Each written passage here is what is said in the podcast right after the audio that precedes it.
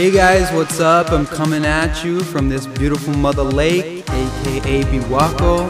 We're about to begin everyone's favorite show, so sit tight, relax. It's Radio Seon Dempa. Radio Seon Dempa.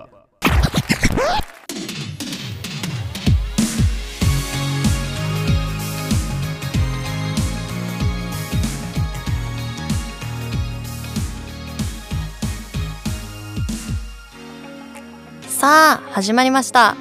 ラジオ西安電波 MC 岡田萌です。2023年1回目の放送です、えー、今年も湖のほとりの電波スタジオからビビッとお届けしてまいります。本年もどうぞ西安電波をよろしくお願いいたします。冬休み皆さんはゆっくりされたでしょうか、えー、私はクリスマススペシャル後に広島に帰ったんですけども二十、えー、歳ということで成人式がありました、えー、本当にたくさんのこうね二十歳の方が集っていたんですけど、まあ、中学校の友達だとか小学校の友達だとか懐かしい顔ぶれに会えてもう本当に楽しかったですしまた中学校のね同じ陸上部をしてたんですけどその同じ部活であの同窓会をやったんですけどもうそれが本当に盛り上がりすぎて食べ放題が90分だったんですけど34時間ぐらい居座っててっていうぐらい本当に話が面白くてもう男女関係なく同じ青春を過ごしたなんか仲間としてねそういう話ができるのはすごいいいことだなと、はい、思いました、えー、そんなこんなでねあっという間に、えー、こちらに戻り先週から合併ラッシュということで、えー、先日、え、もろもろ終了しました、えー、本当にくたくたなんですけどまあ世間的にはね大変な状況が続くご時世なんですがこの1年も皆さん張り切っていきましょう、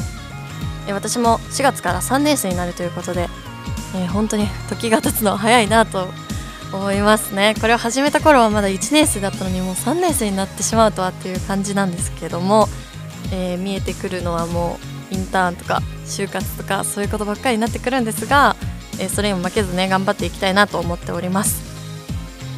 はい「西安電波」第59回目の放送でございます。はい。皆さん体調はいかがですか？温まってますか？4年生の先輩方はもうすぐ卒展ですね、えー、今はラストスパートといったところでしょうか。一応今年は例年よりは1ヶ月ほど開催が遅いみたいです、えー、得してると思って最終段階の覚醒を期待しております。リスナーの皆さんも体調管理をしっかりし西安造形大学卒業制作展2023ファッションショー西安コレクション2023に万全の状態でいきましょう、えー、また番組中盤で卒展に関しまして卒展インフォメーションもありますのでお楽しみに。慌ただしいこの季節。皆さんそわそわガヤガヤしているとは思いますがこのラジオの時間はゆっくりほっこりしてもらいたいなと思います。さて今回のラジオ成安電波も制作真っ只中の旬なゲストをお迎えし作品制作の話成安の好きな場所受験時のエピソードなどなど私と一緒にお話をしていきたいと思います。その他のミニコーナーも盛りだくさん。佐藤幸乃の西安図書館新書紹介パパちゃんの作家の印象言葉。地元の話、えー、トガちゃんが何かの試験に不合格だったらトガの喜怒哀楽。合格だったら収録に来れないということで、えー、玉木の喜怒哀楽を準備しております、えー、そして冒頭でも言いましたが、えー、成安造形大学卒業制作展2023のインフォメーションがあります。今年も中継で4年連続、えー、今回で最終回なんですが村平さんが伝えてくださいます、えー、芸術留学を終えてから今年は、えー、どちらから中継なんでしょうか？そちらもお楽しみに。はいさてさてお待たせしました。第59回目のゲストを紹介しましょうか。西安造形大学卒業制作展2023のメインビジュアルも担当されました。情報デザイン領域3年畑中優さんです。こんばんは。こんばんは。よろしくお願いいたします。よろしくお願いします。はいここで早速畑中さんのざっくり紹介をしたいなと思います。兵庫県出身こえなく愛しているものはソ連のデザイン。自分の自覚している癖のある行動は、え、おそらく自分の歩き方が変な気がする。最近印象に残っているのはジョジョ展に行ってミュシャとロートレック展行って具体展に行ってたらなんかこうデザイン的に面白いものができそうな気がして考えたが、えー、最初の方はいまいち興味が持てず怠けていた課題たちに忙殺されて、えー、まだ何もできていないということ。冬休みにシルクスクリーン印刷を自分でもできたらいいなと道具を買い揃えたが枠に紗を張ることすらせずことが進まない。それがもどかしい印象。そうせやんの最近もどかしいけれど話そう系女子花中優さんです。はい。プロフィールたくさん書いていただいてねありがとうございます。えこの中で少しちょっと気になったところを質問していきたいなと思うんですけれども、はい。あのまず絶対こう気になったのはあの歩き方の話なんですけど、はい。あのーマテリアルラジオのあのさくら MC さくらさんもちょっと自分の歩き方がちょっと変だという話をしてたんですけども、うん。えー、畑中さんはどういった感じなんでしょうか？あの歩き方が特に変だなとは思うんですけど、うんうんうん。全体的に自分の行動多分変だなと思って。ほう、こういやなんかその変な癖がついちゃって治らないんですよね。歩き方もなんかこう普通に歩けばいいのに、うんうんよよくわかんないことを気にしてなんか変な歩き方しちゃってる気がします。見たことないんでわかんないですけど、見たくないんですけど。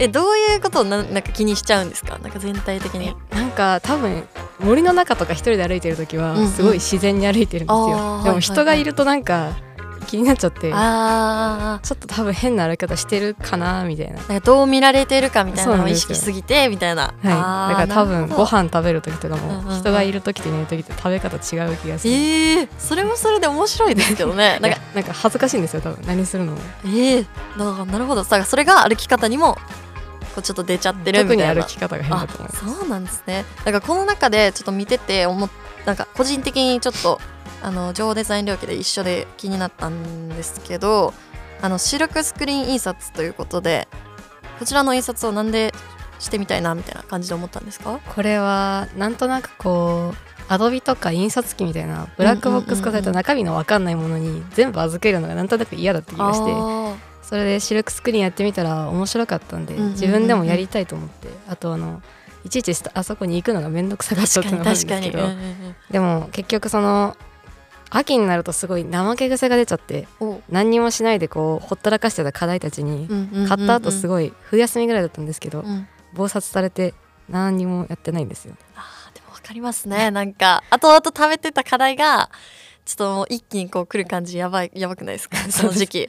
あの本当なんか後期はいつもギリギリなんですよ、うんうんうんうん。なんか結構大きめの課題とかもなんか増えてくるじゃないですか？後期になってきて。なんかその中で一番結構大変だったなみたいな課題ってあるんですか？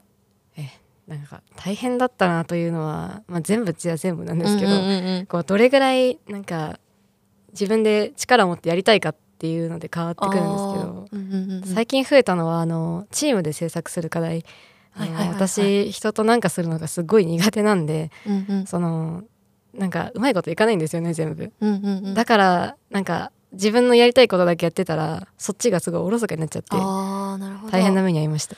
結構なんかグループワークとかなんかグループで一個の作品作るみたいなのって結構多いじゃないですか。なんかそういう時結構ねいろいろ揉め事とかもあったりするんですけどなんか切り抜けるコツとかってあったりするんですか？うんまあないからこうなったって。えー畑中さんは情報デザイン領域グラフィックデザインコースで現在学ばれていると思うのですがどのようなテーマコンセプトで制作などされているんでしょうか？うん、まあデザインってやっぱり機能性と美しさの両立みたいなとこあるじゃないですか、うんうんうんうんまあそんな大口叩けるほどいいことしてないんですけど、うんうん。テーマとかコンセプトで言うとまあ機能美があって面白いこと斬新とかうんうんうん。うんうんなんかそういう楽しいって思えるようなことを人に伝えられるようなの作りたいなって思ってはいます。となんかそれに気づけるのって結構難しいじゃないですか。なんかどっちかに偏っちゃうというか、その美しさを追求するだけになっちゃったりとか、うん。機能面だけを追求させちゃったりとか、結構多いんですけどそれをなんか両立させるなんか工夫とかってあったりするんですか？うんまあないですけどなんかこうひたすらやるだけみたいな。え数こなせこなしていけばみたいな感じですか、うん、そうですね。うんまああとなんかふとこう面白い映画が出るまでいっぱい考えたりぼーっとしたりします。うんうんうん。なんか考える時間が結構大切みたいなところではあるんですかね？多分。なるほど。なんかこの分野に興味を持ったきっかけっていうのは何でしょうか、まあ何でも好きなんですけど、うん。入学する時は適当に選びました。写真が面白そうだったから。写真に惹かれて入ってってみたいな。あでも今はなんかねグラフィックデザインコースということでなんかそっちに行った理由とかはあるんですか？まあそれは学校入って1年ぐらいなんかしてたら、まあそう学んでて一番面白いなと思ったところうんうんうんうんがグラフィックで、絵を描くのが好きだったんですけど、うんうん。どうにも映像とか写真とか機械があなんかこうあ あの丁寧に扱うっていうのがどうも苦手で一回うん。備品にひびとか入れちゃったことあるし、だからちょっと なんかちょっと距離置いちゃってもうグラフィック行こうと思って。でも改めて最近はカメラもちゃんとやろうと、うんうんうんうん。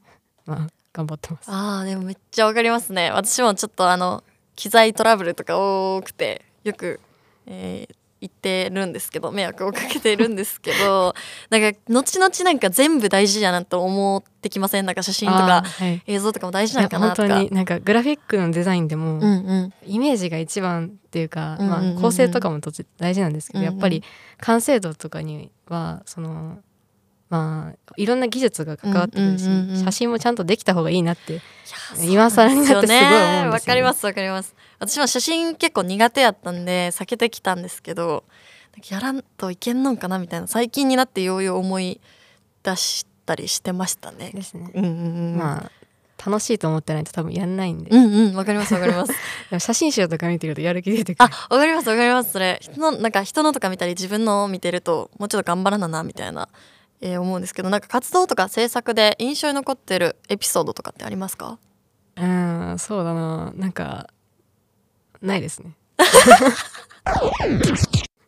えなんかうまくいったものとかなんか逆に全然うまくいかなかったものとかない？あったりします？あなんか。うまくいったもの？うまくいったものといえば今期作ったインフォメーショングラフィックスうんうんはまあうまくいったかなと。どういう感じのあやつなんのですか？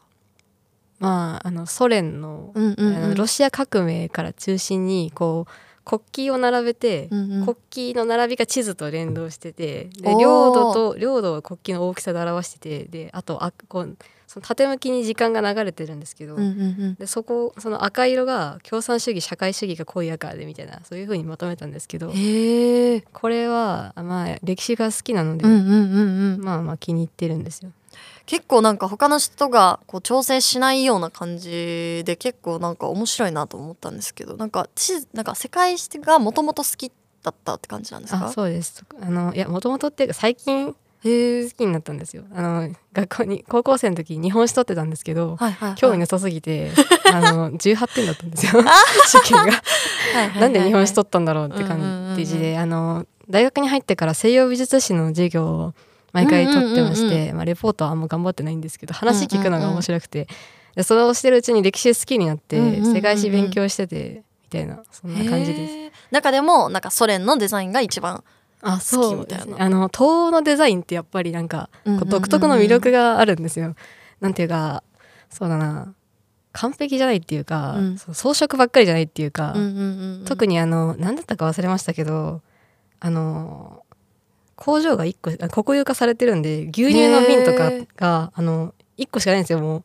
で余計なデザインとか一個もなくてあそね。の瓶とラベルだけで判別してるからへー。100%リサイクルできるみたいなのがあってなんかそれとか見てるとやっぱりこの東欧とかのその共産化共産主義社会主義国家だからできるみたいなデザインがあってそれがすごい面白いなるほど。なんかそこに注目できるのがなんかすごいなとえ思うんですけどなんかそれがなんか冒頭でも紹介させてもらったんですけどなんか卒展の2023メインビジュアルも担当されたということでなんかそれがね28作品の応募の中から選出されたみたいなんですけれどもその中でなんか応募してみようと思ったきっかけっていうのは何かあるんですか？3万円が欲しかった。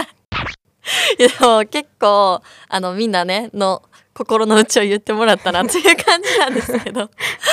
でも結構欲しくてもなんか選ばれるか分かんないから挑戦しないみたいな人もいるじゃないですか。そうですね。私も最初そんな気なかったんですけど、うんうんやっぱ欲しいからちょっと考えたんですよ。うんうんうんうんそれでその真島先生が授業で応募数が少ないっておっしゃってたんであー。もしかしたらいけるんじゃないって思って考えてギリギリ出したのがあれななんです。へえでもめちゃくちゃ良かったですけどねあれをあー。見た時に。あれ動くアイデア最初なかったんですよ。あ。そうなんですか、はえなんでそれをなんか取り入れようみたいな感じになったんですか、コンセプトうんうんうんうが話そうってやつで私が最初に考えたのがその唇をその西安造形大学卒業制作展って動いたやつをそれぞれ文字に当てて文字じゃなくて唇だけで書いたみたいなはあのを出したんですよ。はあはあはあでそのやっぱり口が今見えないマスクで見えない時代だから、うんうんうんうんこう卒店に行ってまあまあ口は見えないけど話し合いたいなって思いたくなるようなのにしたいみたいなことをうんうんうんうん。書いて出したんですよ。でもやっぱりその会議してるうちに、うん。まあ、動かしたいよねみたいな話になって今のデザインになった。んです。ああなるほど。なんか普通のデザインこうパッと見てわかるものとはちょっと違うというか見れば見るほど面白いなみたいな感じのデザインなんですけどここが一番なんかこだわったというかなんかお気に入りのなんかとことかあるんですか？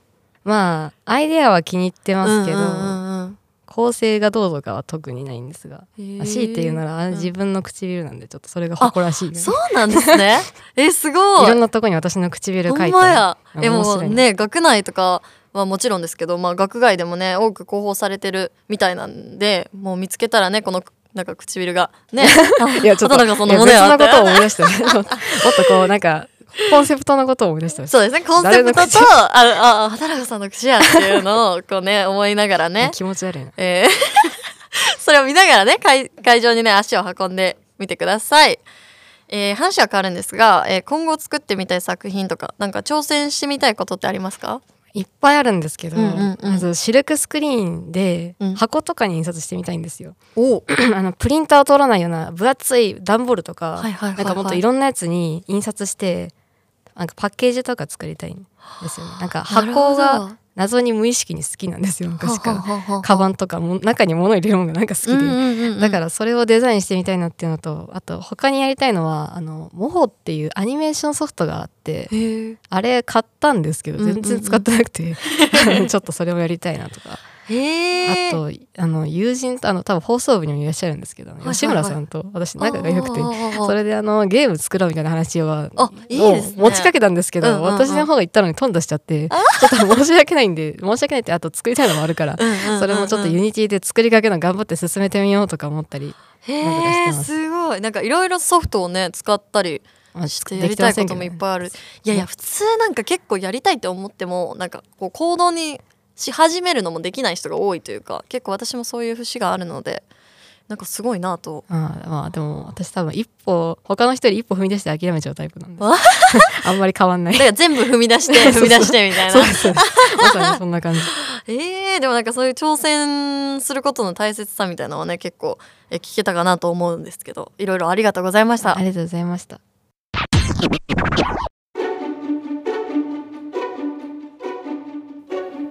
はい、皆さん、こんばんは。本大好き佐藤ゆきの農政図書館出所紹介のお時間です。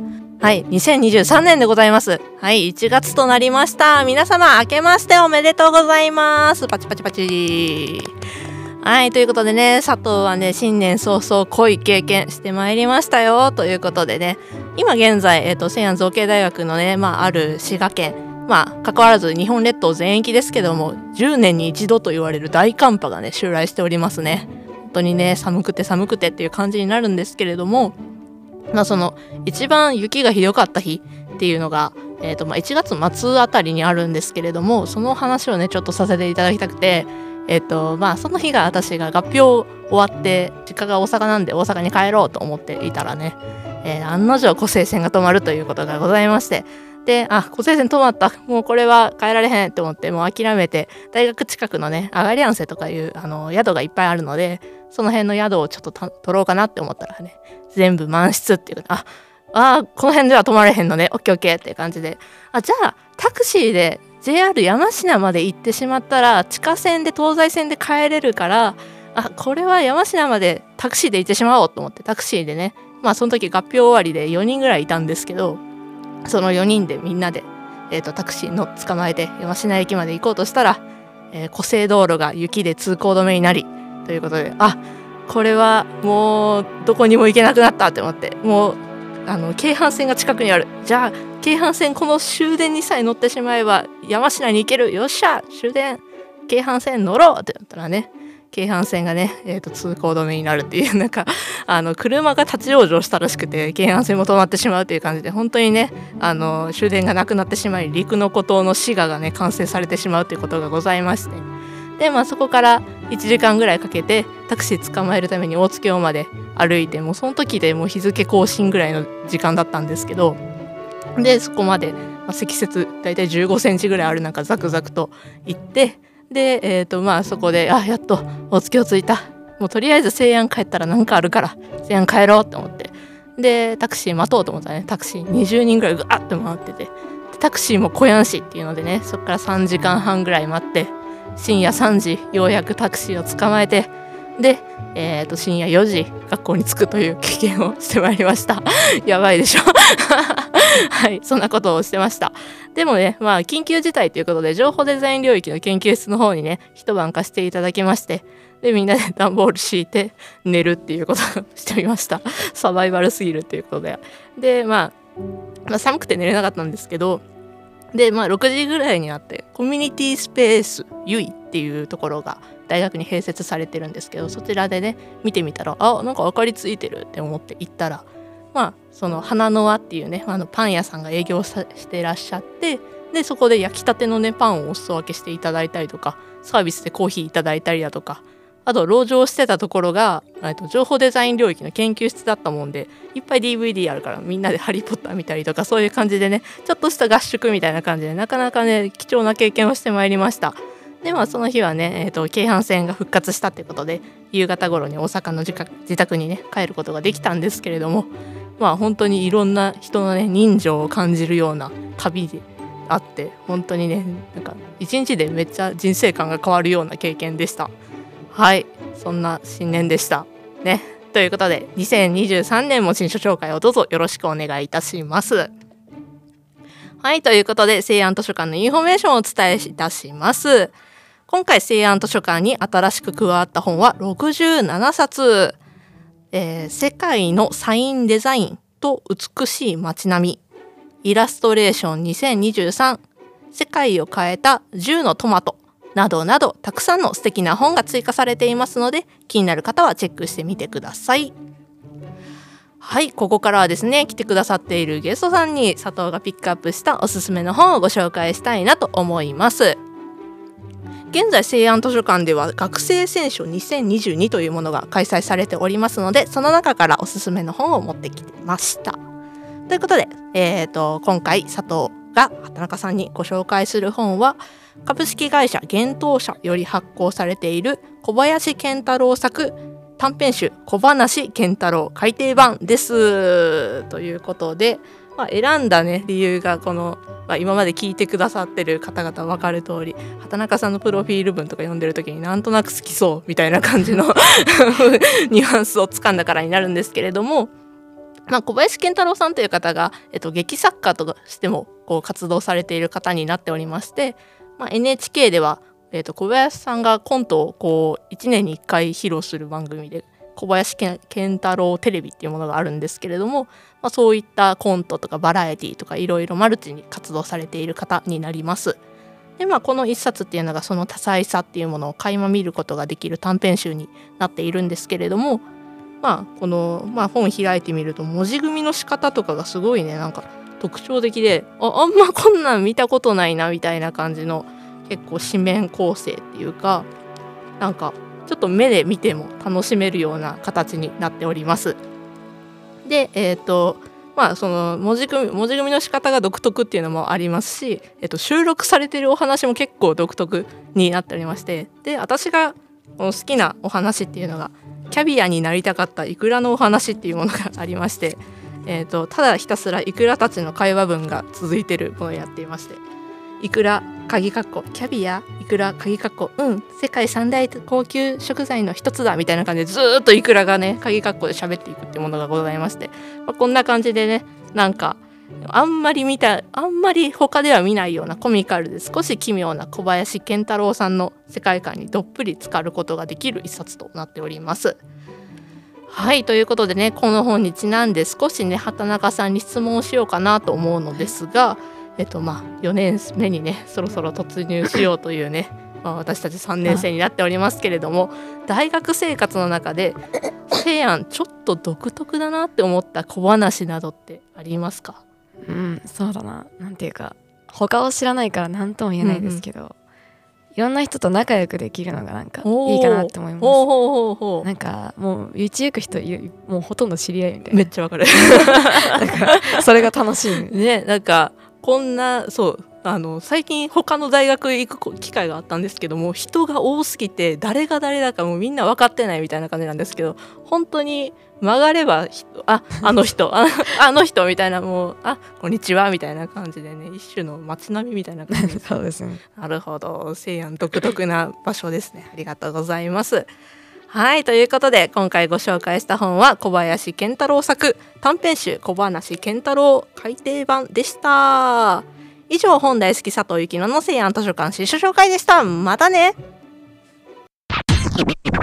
はい、えー、新書紹介だったんですけれども、えー私がですね私の母があの小林健太郎の大ファンでしてそもそもあのラーメンズっていうお笑いコンビを組んでいた人で、あのそのコントをずっと小学校の頃から私もずっと見ててそれこそあの年に一度のね小林健太郎 TV とかも見てたのでなんかすごいあ嬉しいなと思ったのとあと東京オリンピックの、あのー開会式でやってたピクトグラムの動きのやつをこう考えたのも小林健太郎さんなんですけれども、そういうなんか情でともちょっと関わるようなね人の本なんでちょっと読んでみたいなと思いました。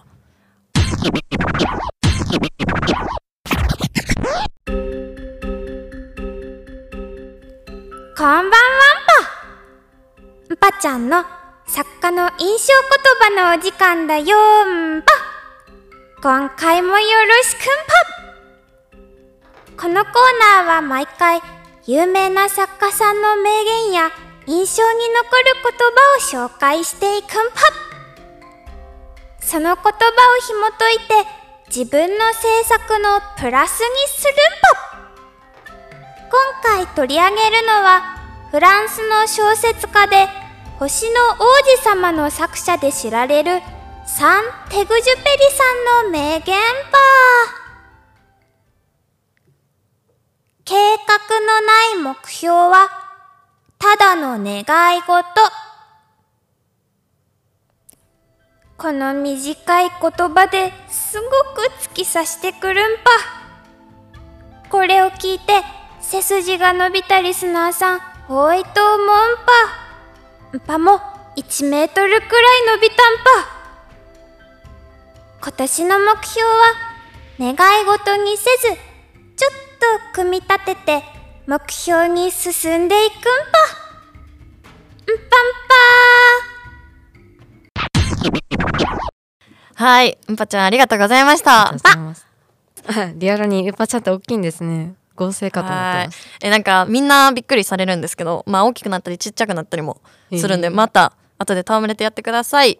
かわいい。はい、そして印象言葉の方はどうでしたか？印象言葉。ああそうですね。確かに。ぐさっときますねちょっと、うんうん。うんうん、めちゃくちゃ刺さりましたね。ちょっと願い事確かに願い事になってることって結構多いかなとか今考えたら思っちゃったので、まあうーんまあ、ちゃんと計画立てて本気でやれってことですねそうですね。はい、これはゲストの皆さんにお聞きしているのですが、畑中さんのじゅ、えー、セアの受験時のエピソードなど教えていただければなと思います。えーまずはセアを知ったきっかけということで何かありますか？通ってた画塾に、うん。せいやの先生が来てくださって、はいはいはいそれで知りましたえー、あそれでいいなみたいな感じで行こうってなったんですか？まあそうですねいや受験はあの半額ぐらいになるやつがいいなと思ってあ早く終わるしいや、めっちゃ。いや、すっごいわかります。同じ理由で私も入ったんで。あと、普通にまあ本当に、なんかこうに、さっきも言ってらしたんですけど、その人数が少なかったり、ね、なんか先生と生徒の距離が近いみたいなのも結構魅力の一つかなとは思うんですけど、そんなね、受験で印象に残ったこととか何かありますか？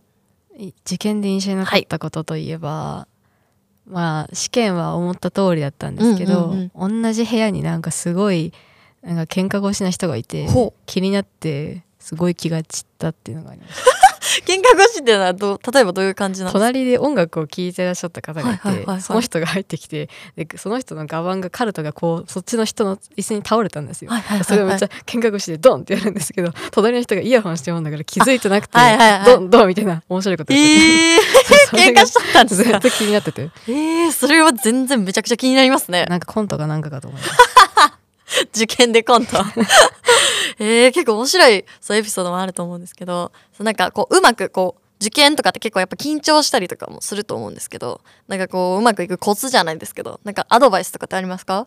まあうまくいったかといえばそうでもないんであんまないんですけど、うんうん、緊張対策といえば、いっそ諦めること。おむしろ？まあいつか死ぬし別によくねみたいな。そのぐらい大きな気持ちで臨むとまあちっぽけやしみたいな、うん、なんかどうでもよく。はいはいはいはい。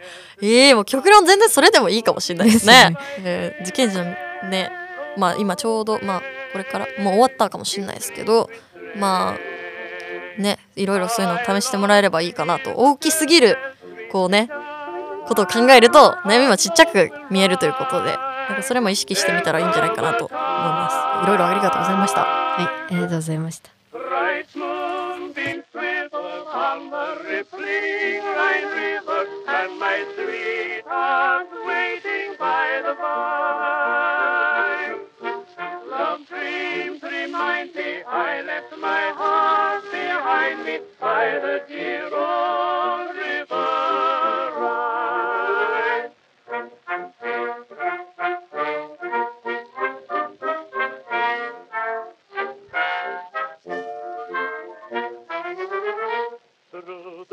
the we will wander by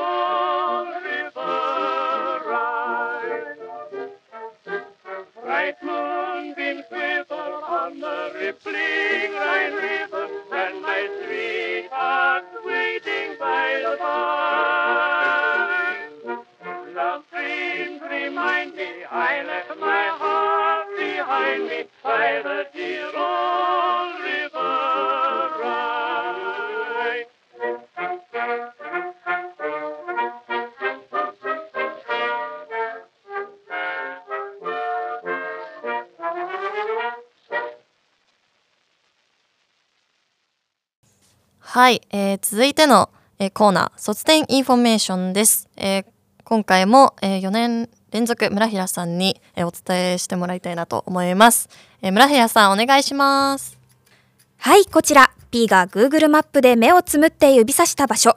エチオピアはオロミアという場所に飛ばされました村平です。ただいま、こちら現地の時刻、お昼の13時15分です。気温は24度ととても快適です。しかしながら、大学卒業間近に私は一体何をしているんでしょう。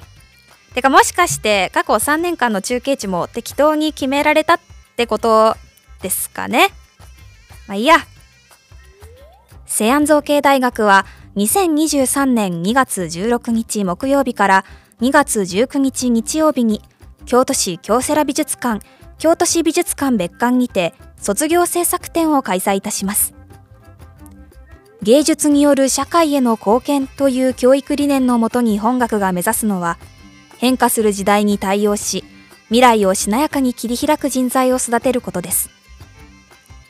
本展覧会では約200名の学生たちが創意工夫を凝らした多種多様な作品を展示いたします。京都市京セラ美術館では5領域18コース総合領域イラストレーション領域美術領域情報デザイン領域地域実践領域。京都市美術館別館では1領域3コース空間デザイン領域の展示を行います。どちらも入場無料予約不要となっております。2月19日日曜日は京都マラソン開催に伴い卒業制作展の会場周辺が一部通行規制されますのでご注意ください。関連イベントとしましてファッションショー西安コレクション2023を開催いたします。空間デザイン領域のコスチュームデザインプロダクトデザイン住環境デザイン美術領域の日本画現代アートコースの学生が出品いたします。会場は京都府立府民ホールアルティ。2023年2月9日木曜日1回目は14時会場14時半開演2回目は17時半会場18時開演事前予約制となっております。学生たちの集大成を見にぜひお越しください。ちなみに私村平も出展いたします。以上エチオピアはオロミアよりお伝えしました。どうも4年間ありがとうございました。お返しします。はい、えー、4年間ですがさまざまなところに飛ばされているにもかかわらず美しい声で、えーありがとうございました。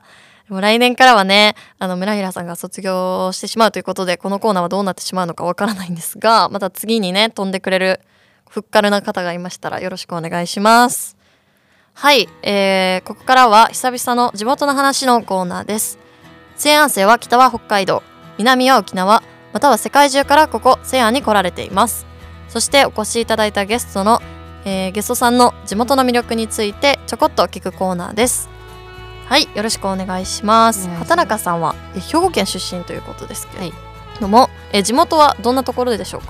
兵庫県といっても北の方の山陰かから来まして、うんうんうん。もうなんか兵庫と聞いたら神戸やんみたいなのあありそうですね。ますよだからちょっと言いにくいんですけど、上の方なんですよ。え上の方っていうのはなんかこうえめっちゃ雪とか降ったりするんですか？あまあまあ降ります。ああの神鍋高原とかもあってスキあーー場があったりします、はいはいそこそこ雪もそうなんですね。じゃあもし旅行で行くとしたらなんかそういうスキーとかって感じになるんですか？冬はそうですね、うんうんうんでも旅行でよくなんか皆さん来られるのは、うん。城崎温泉街とか伊豆市の城下町とか、うんうんうんうんまあ、あと竹野の海とかなんか、はいはいはい。そこら辺。いや兵庫県ってまあなんか広いですけどそれぞれ結構こうアピールポイントがあるというかそれぞれなんかこう見せれるものがあるっていうのがすごいいいなと思うんですけど嬉えその現地にね行ったらこれは食べてほしいみたいなものってありますか？うーん。いろいろそうな霞鶴っていう日本酒が美味しいへえであとはあの魚介とかも美味しいですし、あとはあの羊羹に谷常っていう和菓子屋があるんですけど、はいはいはい。ここの鮎のささやきがめっちゃ美味しいです。愛のささやきって何えですか？なんかあのこの衣に包んだはい鮎の形にこう、あ形っていうか鮎のこの焼きみたいなのが入れられたははははあ。んことお餅が入った和菓子なんですよ。えー、美味しそう。すごい美味しい。これはぜひ行ったら食べてみてほしいっていうことで。ありがとうございましたはい、えーではここでですね、えー皆さんにお聞きしているのですが畑中さんのせいやのほっこりする場所をお聞きしたいなと思いますが何かありますか？そうですね。まず一番は図書館はいはいはい、はい、が結構好きです、うんうんうんうん。あの図書館の窓に向いてる方の 机あるじゃないですか。ありますね。あそこに座るのが好きです、へえだから外見れたりとかするからって感じですか？いや目に人が入らないから その最初のプロフィールとつながる感じなんですね。そえー、あそこで一人でこういろいろなんか制作した本読んだりみたいな。あそうです。あ。そこで本読むのが。なるほど。なんか図書館ってでも確かにいいですよね。そのなんかひなんかあんまり人目を気にすることもなくみたいな、集中してできるみたいな。なるほど。なんか図書館もおすすめということで。え皆さんもぜひ行ってみてくださいまあ来られたらちょっと嫌かもしれないですけど できるだけねまあ確かにそうそうそうそうあの窓際はなくて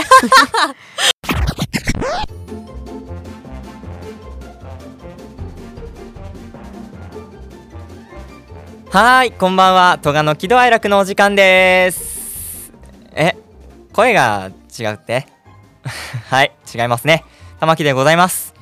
今日は、戸賀ちゃんが、えー、ちょっと車の試験で、ちょっとなんかいろいろ、なんかあったということで、今回の喜怒哀楽は、この僕、玉木がやらせていただきたいと思います。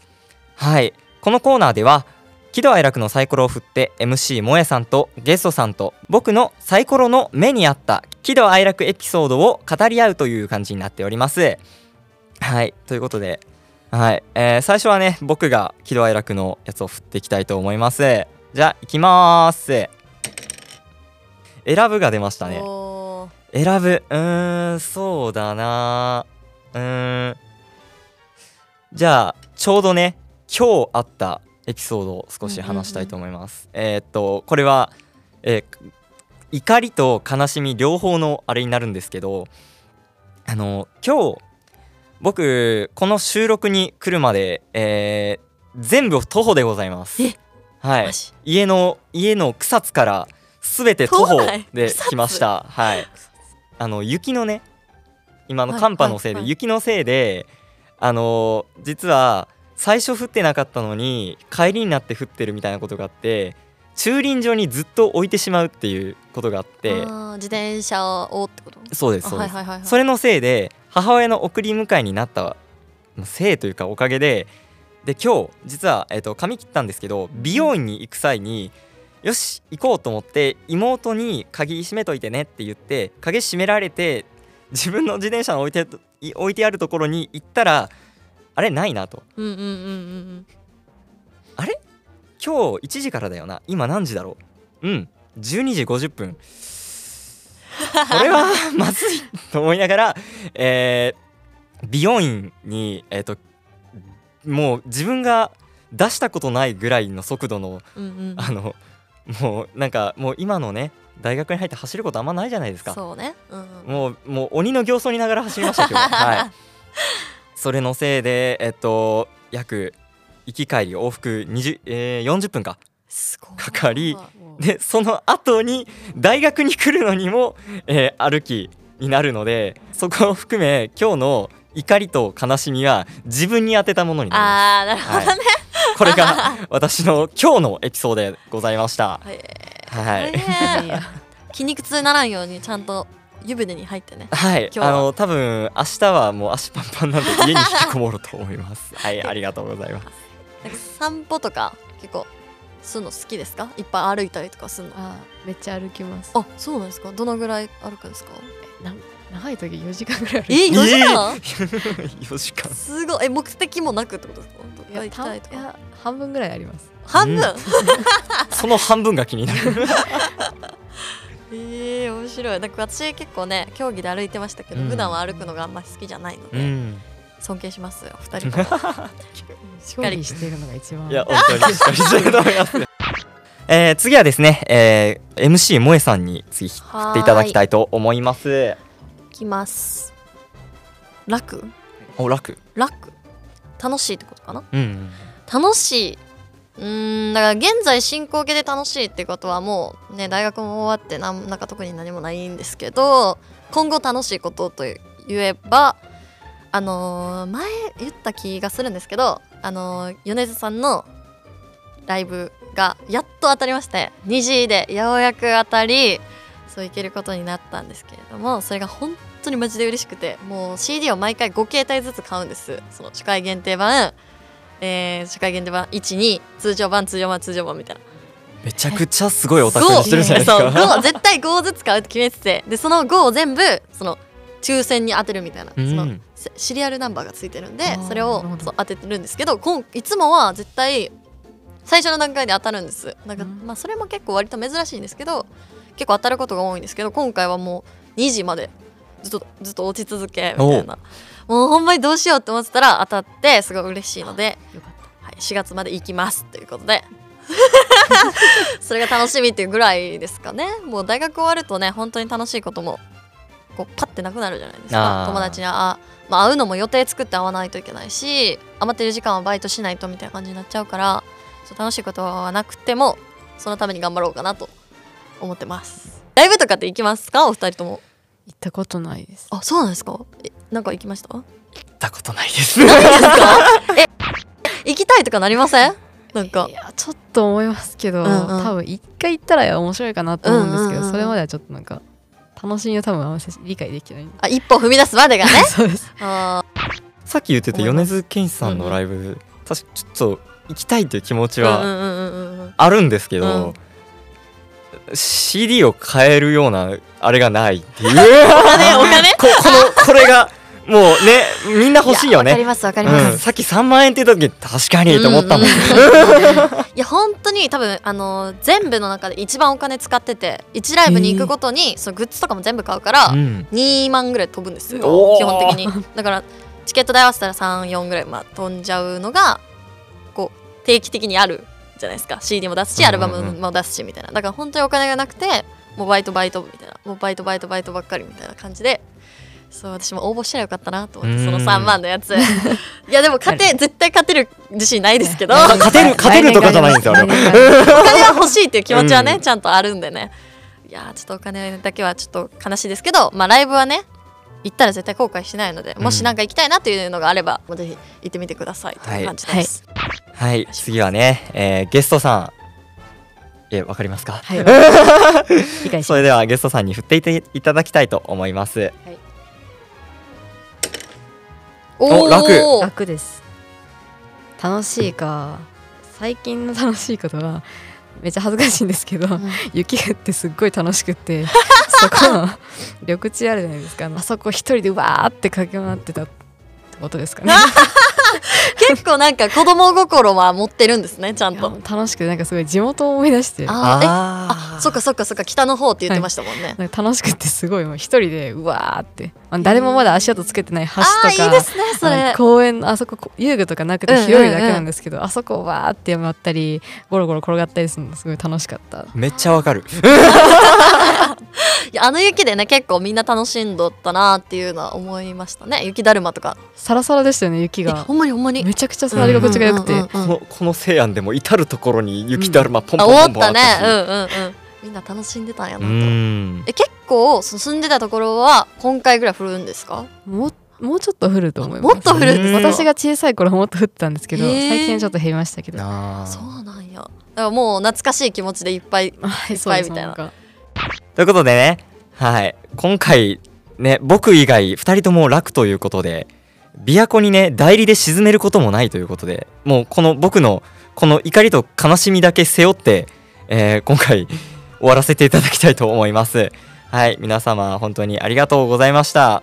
とがちゃん次待ってます。